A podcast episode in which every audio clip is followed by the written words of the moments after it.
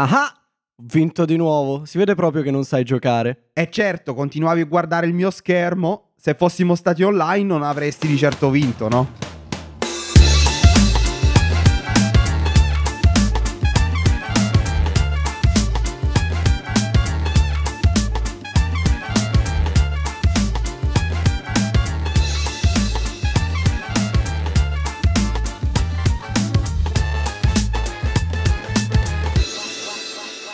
E con questa intro un po' particolare continuiamo la serie di locale contro online, stavolta sui videogiochi e sul farsi secchi sui videogiochi, no vabbè, su apposta, quello che viene definito il mettersi accanto sul divano con un amico o un'amica, lo schermo diviso e litigarsi i ruoli o aiutarsi, in caso di giochi in cooperativa. Dipende dal tipo di gioco, certo. Contro invece, diciamo, ognuno il suo divano, la sua casa, il proprio schermo e stare a distanza.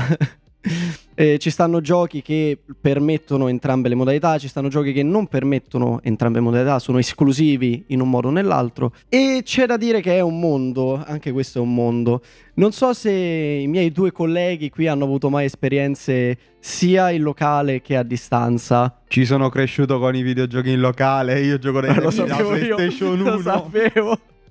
Io ci devo pensare, ovviamente. Sì, in realtà anche da prima della PlayStation 1, perché andavo a casa di alcuni amici che avevano già il Super Nintendo o il, cos'era, il Sega Genesis allora, non ricordo. Sì, forse il Genesis. Sì. Possibile. O il Genesis o il Sega Mega Drive, uno dei due erano... Ma sai, il Genesis era quello dopo che stava insieme allo SNES? Se non sbaglio era il Genesis. Sì, sì, era il Genesis, confermo.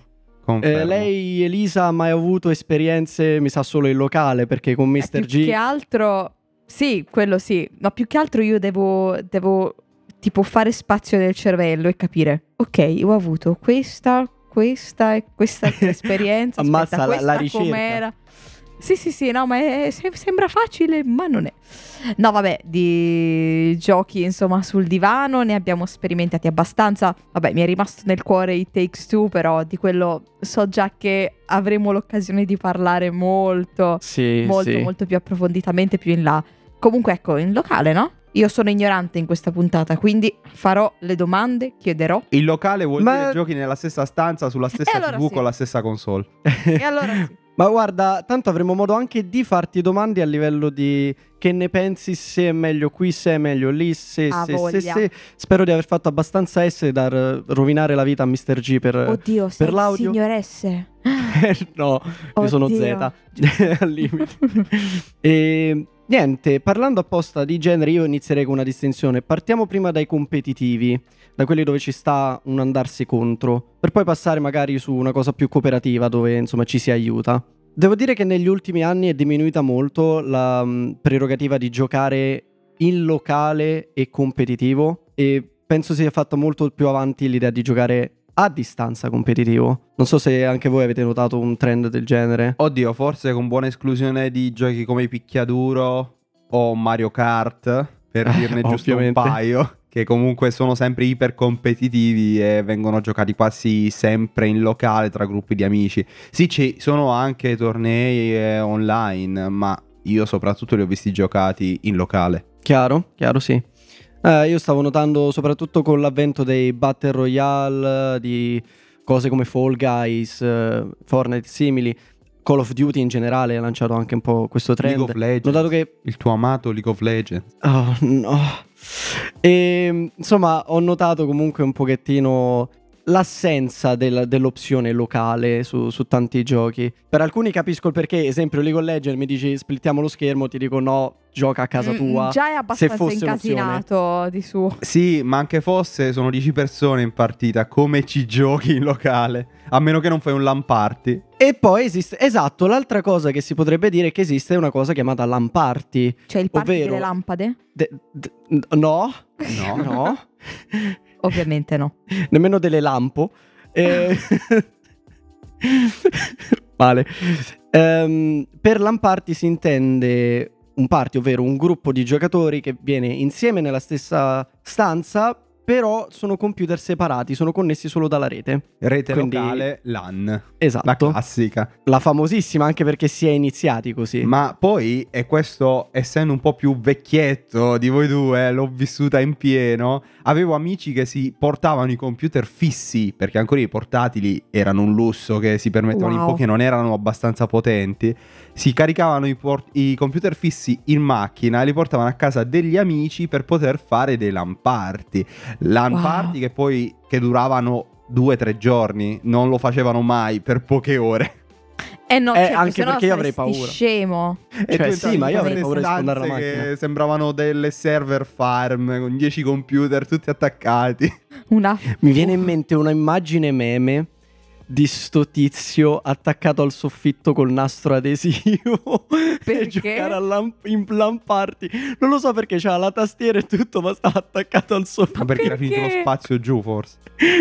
Esattissimo, era bellissimo. Oddio. O per c'è non da dire far vedere cosa. Lo screen agli altri. Beh, io ricordo una cosa che abbiamo provato a fare ma con scarso successo con un amico mio, era mettere un telo o un qualcosa per dividere la metà schermo, ovviamente con scarsissimo successo perché non si vede poi nulla. Me la immagino la scena tipo a scuola quando non cerchi di non far copiare, che mettevi gli astucci, quelli metti grandi tutto, sì. Aperti i quaderni, le cose. Bellissimo. No, ma più che altro diventa un po', ci stavano i bambini che si creavano il fortino coi cuscini, insomma, noi cercavamo di dividere lo schermo che è una cosa un po' più triste da dire. Più o meno a livello di difficoltà siamo lì, penso, sì, peggio, sì. Che poi a me in realtà dica. Sono venuti in mente in realtà dei giochi che io ho giocato recentemente in locale. Cioè io nella mia testa avevo solo It Takes Two, ma adesso ho avuto l'illuminazione. Mr. G, ovvero? Abbiamo giocato a Cat Quest, a Overcooked, a Mario Kart, ieri. Assolutamente. Che poi Overcooked sarebbe un collaborativo, ma più che altro è diventato un competitivo, perché io dovevo pensare alle mie cose, lui alle sue, però io gli andavo a rubare le cose sue perché non capivo che cosa stessi facendo, quindi era più che altro un competitivo. No, è un collaborativo che distrugge amicizie, coppie, qualunque cosa. Vabbè, ma è classicissimo, cioè più in realtà la collaborazione richiesta e più è una lotta a mantenerla. Direi giusto un paio di cosine per concludere i competitivi e passare un po' sui collaborativi. Poi ne dico uno di competitivo anomalo, ricordami. Ok, non vorrei che magari è lo stesso che voglio nominare io, perché ci stava un competitivo che era uscito qualche anno fa con l'idea del si può giocare solo esclusivamente in locale, e la cosa particolare era il riferimento alla scenetta iniziale. Non puoi guardare lo schermo degli altri perché sei invisibile. Screencheat si chiama, esatto, infatti si chiama come l'azione. Lo stesso gioco. Perfetto. E vuoi descriverlo tu, visto che ti era venuto in mente, vai? Beh, è un FPS, quindi un first person shooter, in cui appunto il personaggio che stai giocando è invisibile agli occhi degli altri. Quindi per capire dov'è l'altra persona, dov'è il nemico, dove sparare, devi guardare il suo schermo per capire dove si trova. Quindi devi imparare, la prima cosa è imparare le mappe a memoria, perché altrimenti non la seconda cosa è imparare a barare, o almeno quello che sarebbe barare su altri giochi, come meccanica fondamentale per questo. Molto bene. Beh dai, è carina l'idea di sconvolgere quello che era, come si dice, non una meccanica apposta, era un barare, invece l'hanno messa come meccanica di gioco. No, è stata... mai giocato, molto carina. Però sembra figo. Sarebbe da provare insieme. Sarebbe da provare insieme, perché il problema è questo: essendo apposta solo e esclusivamente il locale per questa meccanica, non è giocabile online. Ovviamente. Per ovvie ragioni. Cioè, comunque ha avuto un 71 su Metacritic questo gioco, non per dire, quindi considerando che è solo un arena shooter, cioè esatto, è solo quello. Io non però che c'è faccio altro. Veramente pena negli arena e negli shooter in generale, quindi non so se mi conviene provare. Già non so mirare avendo il modello davanti, la sagoma davanti. Esatto. Se invece mi metti anche il nemico invisibile, a posto. Beh, come direbbero in inglese, lì va bene lo spray and pray, cioè spara a caso e spera di prendere qualcosa. Ma parla di me. Il problema è che io gioco così anche a Counter Strike, quindi non va bene. Oddio, no, lì è estremamente competitivo e lì è estremamente preciso. Quake, e lì anche... non faccio in tempo a entrare in partita che già mi ritrovo a respawnare di continuo, quindi... Sì, sì, no, capisco, ho avuto bruttissime esperienze anch'io. Tu vedi gente che dice, no, ma non devi correre in giro, ti devi fermare e sparare. Se mi fermo muoio, se mi muovo muoio. Tanto vale. Se mi muovo però non sparo, cioè non prendo niente. Che cosa devo fare? Beh, spray e preghi che sono una banda di conigli impazziti che continuano a saltare. Il famoso bunny hop. Assolutamente. Sì, hanno mira assoluta. Hanno mira assoluta, non si sa perché. Sì, no, è... mistero della fede. Beh, devo dire che spray and pray era la mia tattica a Brolalla, che mai capito quel gioco. Io facevo a caso. No, in quel caso si chiama un'altra cosa. Oggi stiamo insegnando Elisa tante cose. In quel caso si chiama button mashing. Cioè premi i tasti a caso e spammali il più possibile. Premili in continuazione il più possibile. Sì. Anche chiamato il classico modo di giocare a un picchiaduro che non conosci. Esatto. Posso confermare. E invece parlando di collaborativi, c'è da dire che lì forse la meccanica a distanza e da locale per alcuni ne risente di meno. Esempi che mi vengono in mente, ci stanno tanti giochi come anche aveva incluso una modalità mi pare Far Cry e simili che permettono di giocare delle mappe in maniera cooperativa e si giocano benissimo, non hanno troppi problemi. Ma lì dipende come è stato pensato il gioco all'inizio, perché torniamo su It Takes Two. Se It Takes Two provi a giocarlo a distanza non ti dà le stesse vibes che ti dà giocandolo in locale, perché è stato pensato come gioco in locale. Vero. Beh, infatti io dicevo in generale tende a risentirne meno, perché tanti giochi, esempio giochi come It Takes Two, come Unravel Two anche, sono giochi che proprio anche a livello di schermata non esiste la divisione dello schermo, non esiste troppo impiccio, troppo clutter, troppa roba. E invece in altri giochi, come tendenzialmente Sparatutto, cose simili, può crear fastidio la schermata divisa. Invece un cooperativo lo fai a distanza, ognuno ha il suo schermone, vede tutto e può aiutarsi meglio. Sì. Quindi ci stanno vantaggi e svantaggi nel collaborativo. Overcooked assolutamente io lo farei in locale piuttosto che a distanza. Anche se è possibile giocare a distanza. Ovviamente. Puoi lanciare il controllo alle persone, sì. Più che altro padelle. Onesto. A tema, no? Le cose. Sì. Quindi però ecco, anche Overcooked non prevede per esempio che ci sia una divisione dello schermo. No. Tutto lì, quindi è più facile per i giocatori avere la stessa immagine, quindi aiutarsi allo stesso livello, allo stesso modo. C'è da dire che sul collaborativo è molto più particolare la cosa. Mi è capitato di giocare un gioco recentemente, si chiama GTFO, è un collaborativo, tema horror, molto particolare. Quello per esempio in locale sarebbe ingiocabile, perché devi fare attenzione a talmente tanti piccoli dettagli che se non hai lo schermo intero coperto non puoi neanche aiutarti attivamente con gli altri. Figo. Quindi ci stanno tante cose. Elisa, adesso partiamo un po' con le domandine. Faccia pure. Lei cosa preferirebbe, cioè che tipo di esperienza vorrebbe provare? A livello competitivo, collaborativo e a livello di locale a distanza. Beh, io c'è un gioco che voglio provare, assolutamente, di cui non ricordo il titolo, quindi chiedo aiuto a voi. Ecco. Esatto. È il gioco quello dell'hacker, non mi ricordo, si gioca in due, ci ha giocato anche il gatto. Esatto, ci ha giocato anche il gatto su Twitch con il signor Gianni Fantoni, H. Yotobi. Bellissimo. Karim Musa, esatto. Quello sarebbe figo secondo me, ma credo che quello sia stato pensato ognuno a casa sua, credo, correggetemi se sbaglio. Ma non per forza ognuno a casa sua, ma comunque su due computer separati e tu non puoi vedere quello che sta succedendo sul computer dell'altro. Comunque o ci si mette uno di fronte all'altro con i computer spalla a spalla, un po' come anche il famoso Keep Talking and Nobody Explodes. Stavo pensando esattamente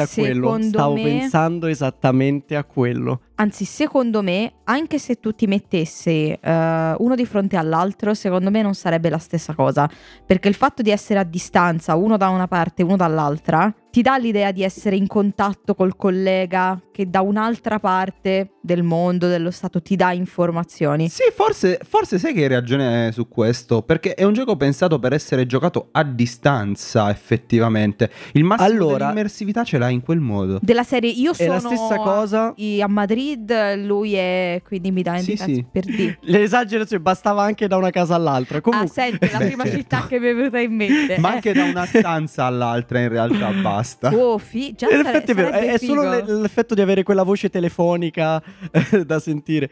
E al riguardo, idem, Keep Talking, io devo dire che l'esperienza migliore che ho avuto, nonostante in realtà è giocabilissimo anche dal vivo, però penso la cosa migliore che ho avuto è con il VR e a distanza, perché non solo loro non potevano vedere la bomba in nessun modo, ma io ce l'avevo veramente davanti e potevo solo che descrivere, manco a dire che loro si affacciavano per cercare di darmi una mano. No, non potevano, punto. Questo so quello che ti guido, aiutami, non so che fare.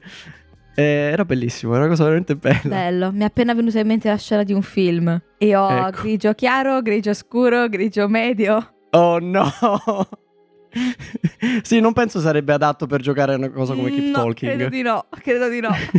Però ecco, un altro gioco mi viene in mente che ha questo fondamento è tipo We Were Here Together, o We Were Here in generale, sì, la saga, sì. Che lo gioco stesso prevede una meccanica di una radio, quindi il parlare attraverso il gioco prevede il fatto che ci si potrebbe accavallare, le informazioni vengono fatte solo tramite il walkie talkie che ci sta in gioco e da un'immersione differente, da un'immersione completamente differente. Che figo. Certo, perché sì, non hai quella comunicazione continua che hai di solito parlando su Discord mentre giochi. Cioè ti senti da solo e con la possibilità di sentire qualcuno, il push to talk, sperare di avere una risposta dall'altra parte. Esatto, è lo sperare di avere una risposta, perché tu premi ma non sai se dall'altra parte poi magari stanno guardando altro, non è che ti dicono aspetta un attimo, perché magari rischiano di coprire quello che stai dicendo te. È figo. E soprattutto è molto figo. Sperare di non premere il push to talk mentre l'altro sta finendo una frase e di mangiargli mezzo discorso, perché troppe volte è successo, così come capitare. È successo anche il contrario. Parlare, rosicare perché l'altra persona non sente e rendersi conto non ho premuto il tasto. Zenko, ciao. Gli scacchi. Oh no, non mi ricordare quel bruttissimo puzzle. Era bellissimo, era sensato. Ne abbiamo trovato uno peggio, sappilo. Però in We Were Here Together? Ah, quello ancora non l'ho giocato. Ti dico solo una cosa, elettricità, e ti basti, perché l'odio ancora dobbiamo risolverlo. Però sì, ci stanno tante cose. E su questo penso i videogiochi rispetto ad altri media sono avvantaggiati. Sono quelli che forse ne soffrono di meno da distanza o locale. L'unica pecca, che era quello che dicevo un po' a inizio episodio, è che tanti stanno togliendo il locale, per cui magari inviti qualcuno, vuoi fare un giochetto insieme, se sei fortunato gli piacciono i giochi da tavolo anche a lui, giochi con quello e quindi copri uguale. Se però magari non è un persona a gioco da tavolo, vuoi fare una cosa veloce o chi che sia, devi cercare o devi sperare di avere un gioco che lo prevede. Allora, fortunatamente ce ne sono, si trovano, basta mettere il solito picchiaduro, che sia Tekken, che sia... ma non piacciono a tutti, capito? È quella la cosa difficile. Lo so, però questo è quello che offre il mercato. E It Takes Two è stato un caso anomalo, anzi ha risvegliato molto l'interesse in questo modo di giocare, tant'è che ha vinto il gioco dell'anno lo scorso anno. Ricordiamolo, sì. Perché è stato importantissimo, sia perché è un mezzo indie, non totalmente ma per metà possiamo considerarlo ancora un indie. Beh, gli sviluppatori lo sono, poi hanno ricevuto dei fondi durante il progetto. Assolutamente, sia perché appunto ha vinto come gioco dell'anno un gioco multiplayer pensato per essere giocato in locale, e per questo molti lo hanno anche criticato, perché appunto molti non hanno la possibilità di avere una persona con cui giocare, ed è questo il vero problema, che stiamo andando sempre più incontro all'isolamento, no? All'isolamento del giocatore, cioè ognuno gioca a casa sua. Sì, è questa la cosa che dicevo che un po' a me preoccupa, così come diciamo l'altro scandalo che c'è stato nel caso di quel gioco, ma che mi viene in mente poi su tanti altri giochi, è che per esempio era obbligatorio 2 persone, quindi era obbligatorio cooperativo, obbligatorio con altre cose, e tanti giochi ultimamente stanno mettendo, che ne so, per forza online. e la gente magari rimane, no, voglio farmi la storia perché magari mi piace quella cosa, ma il nuovo capitolo è solo online. A volte anche quello può essere distruttivo, perché non stanno puntando tutti su una piattaforma che, per carità, è in crescita, permette 2000 update, quindi non far uscire 2000 capitoli, ma dall'altra parte un po' toglie creatività, innovazione, cose, perché tanto è tutto quello. Certo, però per It Takes Two è stato pensato così. Sì, ma infatti la gente dovrebbe valutare questo per i giochi. La gente dovrebbe valutare il gioco è stato pensato in questo. Ma sto gioco non fa quello. Non è pensato per quello. Ma certo, sto gioco è troppo difficile. È pensato per essere difficile, te lamentare. Beh, ovviamente se fosse stato al contrario sarebbe stata l'altra critica opposta. Assolutamente, però sì, ma sì, non è pensato per essere fatto in locale. Sono troppo facili i giochi al giorno d'oggi. Però Cuphead. Scusate, esistono i giochi horror, esistono i puzzle game, esistono anche i giochi per due persone in locale. Che problema c'è? Esatto. Ma infatti è quella la cosa mia. Quella critica io non l'ho capita. Non l'ho capita perché non è un gioco... Sì, è un peccato, non te lo puoi giocare magari, te lo vedi online... Però è una categoria a sé, molto specifica, come ogni categoria ti giochi quello che puoi giocare o che ti senti giocare. Perché secondo me è stato molto criticato è che ha vinto il gioco dell'anno. È un gioco che è stato strausannato, stradorato da tutti quelli che l'hanno giocato, e tanti non potevano giocare. Esatto. E questo ha dato fastidio a chi non l'ha potuto giocare. Ma è un po' come anche il ragionamento delle console war, no? Se c'è un'esclusiva PS4, PS5, quello che è, e io ho un Xbox, non lo posso giocare. Pure che God of War, il gioco dell'anno, che tutti dicono è uno dei giochi migliori mai usciti, quello che vuoi, Horizon Zero Dawn, quello che vuoi, perché non ho la piattaforma. Ma allo stesso modo non posso giocare It Takes Two se non un altro giocatore. Cioè, però vedi, ragazzi, anche lì sulla piattaforma tu lo sai prima che la compri, sì, cosa aspettarti e cosa no. Fortunatamente c'è da dire, a livello di console world, diciamo, stanno un po' sparendo, perché le esclusive sono diventate quasi esclusivamente solo esclusive a tempo. Temporali, sì. Quindi tante cose piano piano stanno svanendo. Certo, c'è da dire che apposta, non è che io me lamento se voglio il gioco in esclusiva qua, però c'ho la console sbagliata. Lo sai prima che l'esclusiva è di quell'altra. Però aspetta, It Takes Two ci ha messo una pezza, ci ha messo una pezza a tutto questo. Ha dato la possibilità di giocarlo anche online. E infatti mi pareva insieme a una copia del gioco ti danno un codice aggiuntivo, una per giocare con un amico. E puoi giocarlo anche con sconosciuti, da quanto ricordo. Cioè puoi giocarlo online facendo un matchmaking. Perdi un pelo l'atmosfera, però lo puoi giocare. Se proprio lo vuoi giocare, ti sto dicendo, tu lo puoi giocare anche se sei da solo. Vero, vero, diciamo da parte degli sviluppatori c'è stato il ok, questa è la tua critica, che tanto sannato non lo puoi giocare, io ti do un modo per giocarlo. Poi sta a te, alzo le mani, cioè sono andato oltre quello che dovrebbe essere l'origine del gioco. Però, ripeto, forse It Takes Two ne parleremo più approfonditamente, quindi penso di sì. Non andrei troppo nel dettaglio. Eravamo partiti con non ne parliamo. Ma perché giochi dell'anno e critiche? Stiamo toccando solo la componente multiplayer in locale e online. Ovviamente, quello è vero. Non abbiamo parlato realmente. No, ovviamente sto scherzando. No, è che giustamente, diciamo, essendo quello sulla bocca di tutti e anche quello un po' più conosciuto, si sanno gli scandali che ci sono stati, le cose che ci sono state. Ci è piaciuto, neanche un po' più facile parlarne a livello di questo, no? Di multiplayer. Sì, però ecco, è sempre il discorso, io non mi posso lamentare di un gioco viene osannato, è horror e non mi piacciono gli horror, allora mi lamento che non riesco a giocarli, cioè capisci? Motivo per cui io non ho mai giocato un Resident Evil, o meglio ci ho provato da piccolo, ma mi veniva talmente tanta ansia che dopo mezz'ora mettevo via il gioco e pace. Sì, però non è che gli vai a dire il tuo gioco fa schifo perché non lo riesco a giocare. Ma non ha senso, anche perché non l'hai giocato, come fai a dire che fa schifo? Bello come siamo finiti sulle recensioni. Secondo me dovremmo fare un episodio pure su questo. Fare come fanno alcuni youtuber, prendere le recensioni di Steam più basse di alcuni giochi e andarle a criticare, tipo stai dicendo minchiate, renditene conto. Ti prego. Sì. Il fatto è questo, è alcune critiche che ho visto soprattutto nel... È sempre a Cesare perché... quel che è di Cesare, questo è un format di Raiden dei Player Inside. Esatto. Onesto, onestissimo. Raiden che io seguo con amore ogni volta. Che cos'era l'ultimo che abbiamo visto? È incredibile. Non lo so. Incredibile. C'è stato Cuphead, The Quarry, ce ne sono stati vari. Comunque il suo format di critica alla critica è molto interessante. È che ci stanno a volte persone che mettono dei buoni punti e sensati, ma il 90% delle volte è aria fritta o ah, a me non piace questo gioco. Che l'hai preso a fare?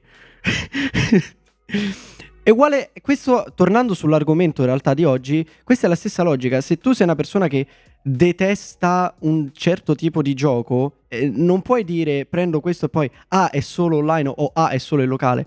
Lo sai prima dell'acquisto. Anzi, al giorno d'oggi è difficile non sapere prima dell'acquisto a cosa va incontro. È impossibile. Non siamo più nel 2000. Si sa qualsiasi cosa. Cioè, un conto è dire... l'ho preso, l'ho giocato, questa è la mia impressione. Peccato che non ci sia questa modalità, ha senso. Ma no, e va benissimo. Io lo compro, ma tanto fa schifo perché non c'è questa modalità. Capito? Cioè, se vai su Steam a comprare una cosa, c'hai 2000 tag, ti dice quanti giocatori possono essere, ti dice se è in locale multiplayer, se è VR non è VR, se ti dice tutto. Se vai in un negozio ormai trovi tutto. Se vai online ci stanno recensioni e spiegazioni di tutto, a prescindere.